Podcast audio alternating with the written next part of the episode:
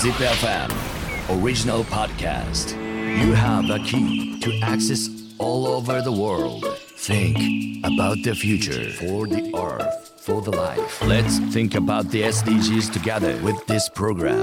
Zip FM World is SDGs. どうもめぐりでございますさあ始まりました ZIPFM Worldies SDGs 今回は私ドイツの えー、ファルツ地方。合ってます合ってます。合ってます ファルツ地方にあります。カルシュタットというところに、えーやってまいりました。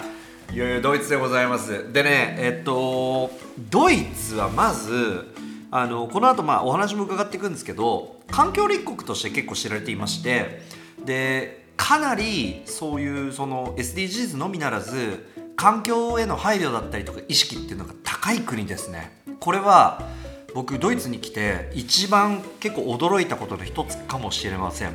まあそういう意味ではあの、まあ、我々の番組としてはど真ん中のあのメインテーマになってくる中で、えーまあ、今回ちょっとお話を伺うことになるんですけどこれちょっと面白い経緯がありましてえっとねもともとその、まあ、いつも僕ってこういう取材先の選定を始めるときにえっとまあ知り合いからご紹介をしてもらうとか僕がもともと知っていた方とかいろんな経緯で、えー、とつながってお話を伺うことが、まあ、ありますと。で、えー、と今回そのドイツを含めて西ヨーロッパですねで、えっと、なんかどこどこの国とどこどこの国とかでなんかいろいろお知り合いいる方いませんかっていうのは、まあ、SNS とかで、えっと、割と、まあえっと、X で例えばつぶやいたりとかあとは Facebook に載せたりとかまでいろいろこうあここの国だったらこれいるよみたいな結構ねそういうご縁で出会うこともあるんです割と。まあ、もちろんネットから探してあの逆にこちらからあのこの人に会いたいっていうケースもあるんですけどもただなんか結構ご縁ってあの僕は大事だなと思っていて今まで自分がここまでなんだろうな生きてきたあのご縁の中でいろんなつながりからこういろんな人に会っていって番組を作ってるっていうのが基本スタンスなんですよ。でそれはなんかこうリスナーさんも僕はももちろんなんかごめんね勝手になんか僕が友達って言ったらあれなんだけど自分が ZIP でやってつ聞いてくれてる人たちも何かのご縁でつながれたわけじゃんだって僕が仮に北海道とか九州のラジオ DJ だったらもしかしたら、まあ、あの今でこそラジオラジコっていうあの例外はあるけれども基本的には東海地方の人たちとつながってるっていうのは僕が東海で生まれて東海のラジオ局でやってるからこそみんなと出会えたっていう特別なつながりだと思うんだよね。その特別なつながりの延長線上で会えていく人もまたなんかこれは僕の中でご縁だしここのエリアでやってる意味とかなんかみんなとつながりながらなんかみんなとつながるってなんかこうまああの手よく言えばさそのなんかそこでラジオ DJ をやっていてで聞いてもらうで喋るの一方通行なんだけどじゃなくてなんかそこの人からもご縁をもらいながら会いに行って番組ができていくってなんかこれが僕はなんかこう地元で本当の意味で生んでいくあのちょっとかっこいい言い方するとエコシステムみたいなことだと思うんですよ。でね今回はまさにそれでドイツに、えー、と「お知り合いいないですか?」って言ってあれ X だったかな？でつぶやいたら、えー、とそこから DM もらってなんとうちの息子が今ドイツに住んでますと。でえっ、ともうえ何やられてるんですか？って聞いたら、えっと酒蔵っていうかワイナリーで勤めていてでしかも日本酒の販売のプロモーションとかもややってるんですみたいなのから、まあ、僕日本酒めちゃくちゃ好きだしえドイツのワイナリーで勤めている日本人の方ってどんな方なんだろうっていうのでそれこそリスナーさんすなわち、えー今からお話を伺う方からするとお父さんから紹介してもらって会いに来たという、えーバイングックラルプレイト。合ってます。合ってます。のセールスマネージャーを務めている鈴木玲さんです。よろしくお願いします。よろしくお願いしま Zip FM World is SDGs. そうだからねちょっと長くなったんですけど僕だからお父さんにお会いしたことはないんですけど、はいはい。多分お父さんが僕のラジオ聞いてくれてたのかなおそらく。らしらしいです。なんか結構昔から聞いてるみたいな。あだからジッポ聞いてくれてるんですね、はいはいはいはい。でレイさんはもうドイツ8年。そうですね。で、はいもちろんだからあんま聞いたこともないですよね。そそうです。なんいや全然全然失礼なんですけどめぐさんのこと全然知らなくて。ね知らなくて、はいはい。でえっ、とお父さんからはい。なんて言われたんですか、今回。いやなんかその ZIPFM 聞いてたらそういうなんかなんかその質問があって、はい。であの例のことを勝手に 紹介というかしちゃったけど大丈夫みたいな後付けでメール来てメールというかメッセージが来て、はい。LINE か。でああ大丈夫だよみたいな、うん。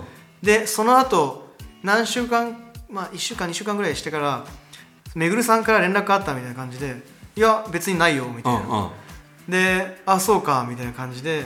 でまた1週間ぐらい2週間ぐらいしてからめぐるさんから連絡直接ね DM してインスタで。多分そのうちの父親があのインスタのページを多分シェアしたのかわかんないですそうそうそうです、はいはい。でここから連絡してみてください、はいはいはい。でここにたどり着いて、はいはいはい。本当にやってきたということでございます。とでえっ、とまずなんでこれが SDGs の枠に、えー、とつながるのかっていうお話をちょっとしたいんですけどもあのドイツって本当にあの環境立国みたいなあの側面が本当非常にあここはでもどうですかレイさん？感じます？そのドイツの、はい。SDGs って、まあ、はい。ちょっと広いんですけど、はい。はい。環境意識に対するドイツ国民の取り組みと意識ってどうですかまず？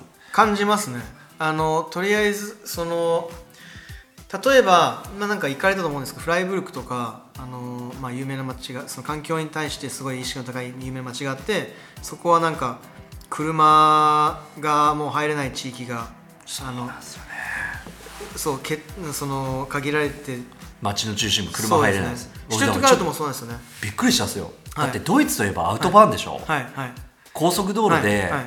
あのスピードリミットがないっはいはい。はい。てい。う、有名じゃないですか、はい。はい。はい。でも車大国ですよね、はい。はい。はい。もうみんな数えるぐらい知ってる車の会社がドイツあって、そのドイツで、車使えない街があるって結構すごいなみたいな。そうですね。あとはそのフライブルクはなんでだったか僕も忘れちゃったんですけどシュトゥットガルトの場合はその車が多すぎてスモッグが発生したからもう車のあの車を限定してだからここにはもう入れさせないみたいなそういう取り組みもあったり。インドバングラディッシュに聞かせてみたい。毎日曇ってますからね、雲一つないのに、はいはいはい。うん。あとはゴミの分別が結構厳しい感じですかあねー。だからプラスチックとか金属はリサイクルできるからなんかすまあ特定の袋に入れて、うん。リサイクルしづらいものはまあちまた違う容器,、うん。容器というか袋というか、うん。で紙のリサイクルもすごいうるさいので、ん。紙もしっかりリサイクルさせるし、うん。なんか今なんかビジュアルいかないと分かりにくいんですけどそのララベル？シール、シールとかのうん。このこっち側じゃなくて。物が売ってるそのラベルですよね。パッケージのラベルでしょ？そうです、はい。そういうラベルのあの台紙っていうんですか、はいはいあれはなんかリサイクルできないから紙のゴミじゃないみたいな。でここにシールあるじゃないですか。これを剥がしてどっかにペタってくっつけるじゃないですか。はこの紙です。このシールがいビックリマンチョコのシールの台紙でいいですか？そうですそうです。ビックリマンチョコのはいはい。シールの部分と台紙が別ってことですか、そうです。そうです。あのー台紙の方はリサイクルできないらしいです。そんな簡単に。っていう細かいことまで苦情を言われるんですよ。っていうのも僕たちがそのワインのラベル付けするじゃないですか、はでラベリングしていレイさんはあのワイナリーで働いてそうなんですねるんでねはい。はい。でラベルは、まあ、瓶の上にくっつくじゃないですか、うん。でももともとラベルがあったあったというか瓶の上にくっつけられる前のその台紙うん。はなんか半分ぐらいプラスチックらしいんですよね。紙に見えて。だから簡単に紙としてリサイクルできないからそこまであの分別してくれみたいな苦情を紙の収集会社に言われたみたいな。いいな。はい。はあ。まあ最たる例が一個こういうのあって、はいはい。あと一番わかりやすいのは、はい。あの2023年までにはい。ドイツはもうあの原発によるエネルギーやめてるんですよね。確かに。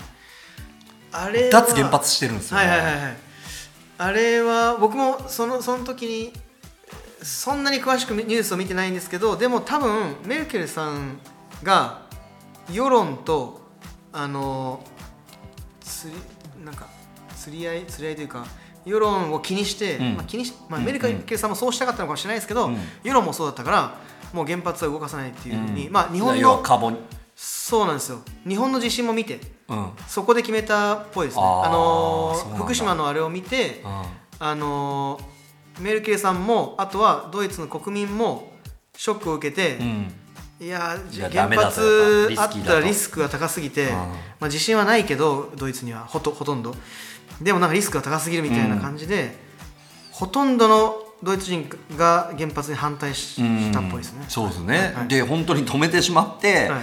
でまあ、もちろんそれでね化石燃料に、はい。あのシフトしてるのはまあはい。しょうがないよね、はい。多少はこうはい賄わなければいけないから、でも一方で、はい。い、わゆるそのグリーンエネルギークリーンエネルギーみたいなところもすごくこう力を入れてやっていて、太陽光なんか一番わかりやすいところですけど、はい。それそれ以外にも風力水力とか、あのいろんなあの施策を同時進行で進めながら、でなんかそこに国民もあの悪口言うだけじゃなくて、はい。本当に手伝おうっていう姿勢が結構はい。取材してて見えてきて、はい。ものすごくこういう例えばスーパーマーケット一つにしても、い。なんか美容商品扱ってる、はい。でラインナップも日本よりはい。超すごいとか、トレーサビリティとか、はあのーの取り組みもだし、エシカル消費ですよね。その誰が何を選択して買うかみたいなことの一つとか、はい。さっきのそれこそパッケージの話ありましたけど、こっちって ABCD はい。でランク分けされてて、で、えっと、A だとなんだかなちょっとどっちか忘れちゃったんですけど環境負荷が高い製う品んはいはい。で D だと低い、はい。でこれがもうパッケージにドンって書いてあるわけ、はいはいはいはい。だからもちろんね、は安いしでもうーんこれ A だから環境負荷高いから今日はちょっとそんなお金もちょっと厳しいけど、B の商品買おうみたいなのとか、はい。はい。こういうことを実際にしてる人たちがいるわけで、確かに。この辺のドイツ人のそのエコ意識と、はい。国民一体となってやろうっていうムーブメント。これ結構多分日本知らない人も多いと思うんですけど、僕はい。すごいなと思って、はい。まあ、確かに僕がこっちで生活しててあのーあんまり意識はしてないけどその環境のことを考えちゃってる自分がいたりとかして、うん。例えばお肉とかは日本はトレートレーに、あの白いやつそう白いやつにトレーに、えーあれ発泡スチロールじゃないですか発泡スチロールっぽいやつですね、うん。うん。あれのなんか板バージョン、はいはいはいでラップがかかって肉だけじゃなくて刺身とかも乗ってますそうですね。何グラムとかではい。売ってるじゃないですか、大体こっちで環境のこと考えてる人たちは、うん。お肉売り場とかでお肉売り場に行って測ってもらっていわゆる紙の包みにまあ完全に紙100%じゃないですけどちょっとビニールも薄いビニールもついてるんですけどまあ汁が出ないようにみたいな。そういうのに包んでもらって持って帰るみたいな。だからそのトレイみたいなのも一応あるんですけどそれはあんまりあの環境に対して良くないからまあどうなんだろう。そのそれを買わないといけない理由がある人はそれを買うけどなるべくみんなその梱包梱包というか包装、ん。梱包包装は少なめにみたいなうん。意識はありますね、あの袋もスーパーマーケットで普通にもらえる日本で今もうふ普通にもらえないですか？無料では。えっとコンビニのスーパー、レジ袋ね、はいレジ袋。はもうあの有料になりました。さすがに、はい。ああさすがに。そうそれももうなんか多分十数年とか早かったんですね。ドイツは有料でしかもビニール袋ほとんどなくてもらえるなら紙袋みたいな。紙袋もお金払ってもらうみたいな、うんうん。あとは大体紙袋お金払ってもらってても毎回もらっててもバカバカしいのでみんな大体エコバッグ持ってるエコバッグとかエコ箱みたいな、うんうん。はい、うん。持ってきますね。あとあの瓶の収集システムすごいですよね。あーあビール飲むじゃないですか。はいはいはい。あのデポジットがはい。あって、まあビールとかあープラスチックのペットボトルうん。もデポジットがあるんでそんな簡単にポイポイ捨てられなくて例えば、えっと、100円、まあ、仮に100円だとしましょう、はいはい。ビールが100円だったとして、はいはい。そうすると100円よりも、容器代が先に払うんですよね。そうです。はい。だからビールそのものが100円だとしたら100円1ユーロ。だとしたら、8セントビールの瓶にお金がかかっててうん。108円。うん。108円かかる払ってでもその容器をちゃんとそのある場所特定の場所に返せば8セント返ってくるみたいな。だからスーパーとか入ると、はいはい。まずそのスーパー行っていきなり買い物するんじゃなくてスーパーに入るとまあこれもすあの店によって違うんですけど、はい。あのいきなりその瓶を入れるはい。ペットボトルを入れるマシンみたいなのがあってそこにもう列ができてるわけ。確かに。で、えっと、まず買い込んだ瓶をそこにまず持ってってでそこの列に並びでマシンにストンストン入れていくのよそうするとマシンがその容器に応じてこれはいくらこれはいくらっていうのをジャッジしてくれて例えば20本なり30本なり飲んだ瓶や缶をペットボトルを、えっと全部入れ切るとでも先に払ってたそのお金すなわちデポジットがまとめて返ってくる。でそれが30本とか40本とかになると結構まとまったお金になって10ユーロ20ユーロ日本円でいうと2000円とか3000円ぐらい返ってくるわけ。でこれがそのままその日の買い物にま使える割引券になるんですよね、まあ確かに。はいはいはうん。だからみんなまずそこでお金にしといてね その割引券を持ってまた買い物に行くみたいな、取り組みとかもあってあれとかも結構だからやっぱ、まあ、トータル的にちょっとなくなりましたけどもちろんそういう一つ一つの取り組みっていうのは日本にはあるんですけど、はいはい。ドイツは総じてはい。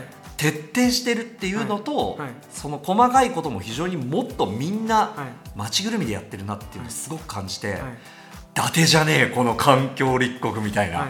そうすごい思いました。はい。ZIPFM World is SDGs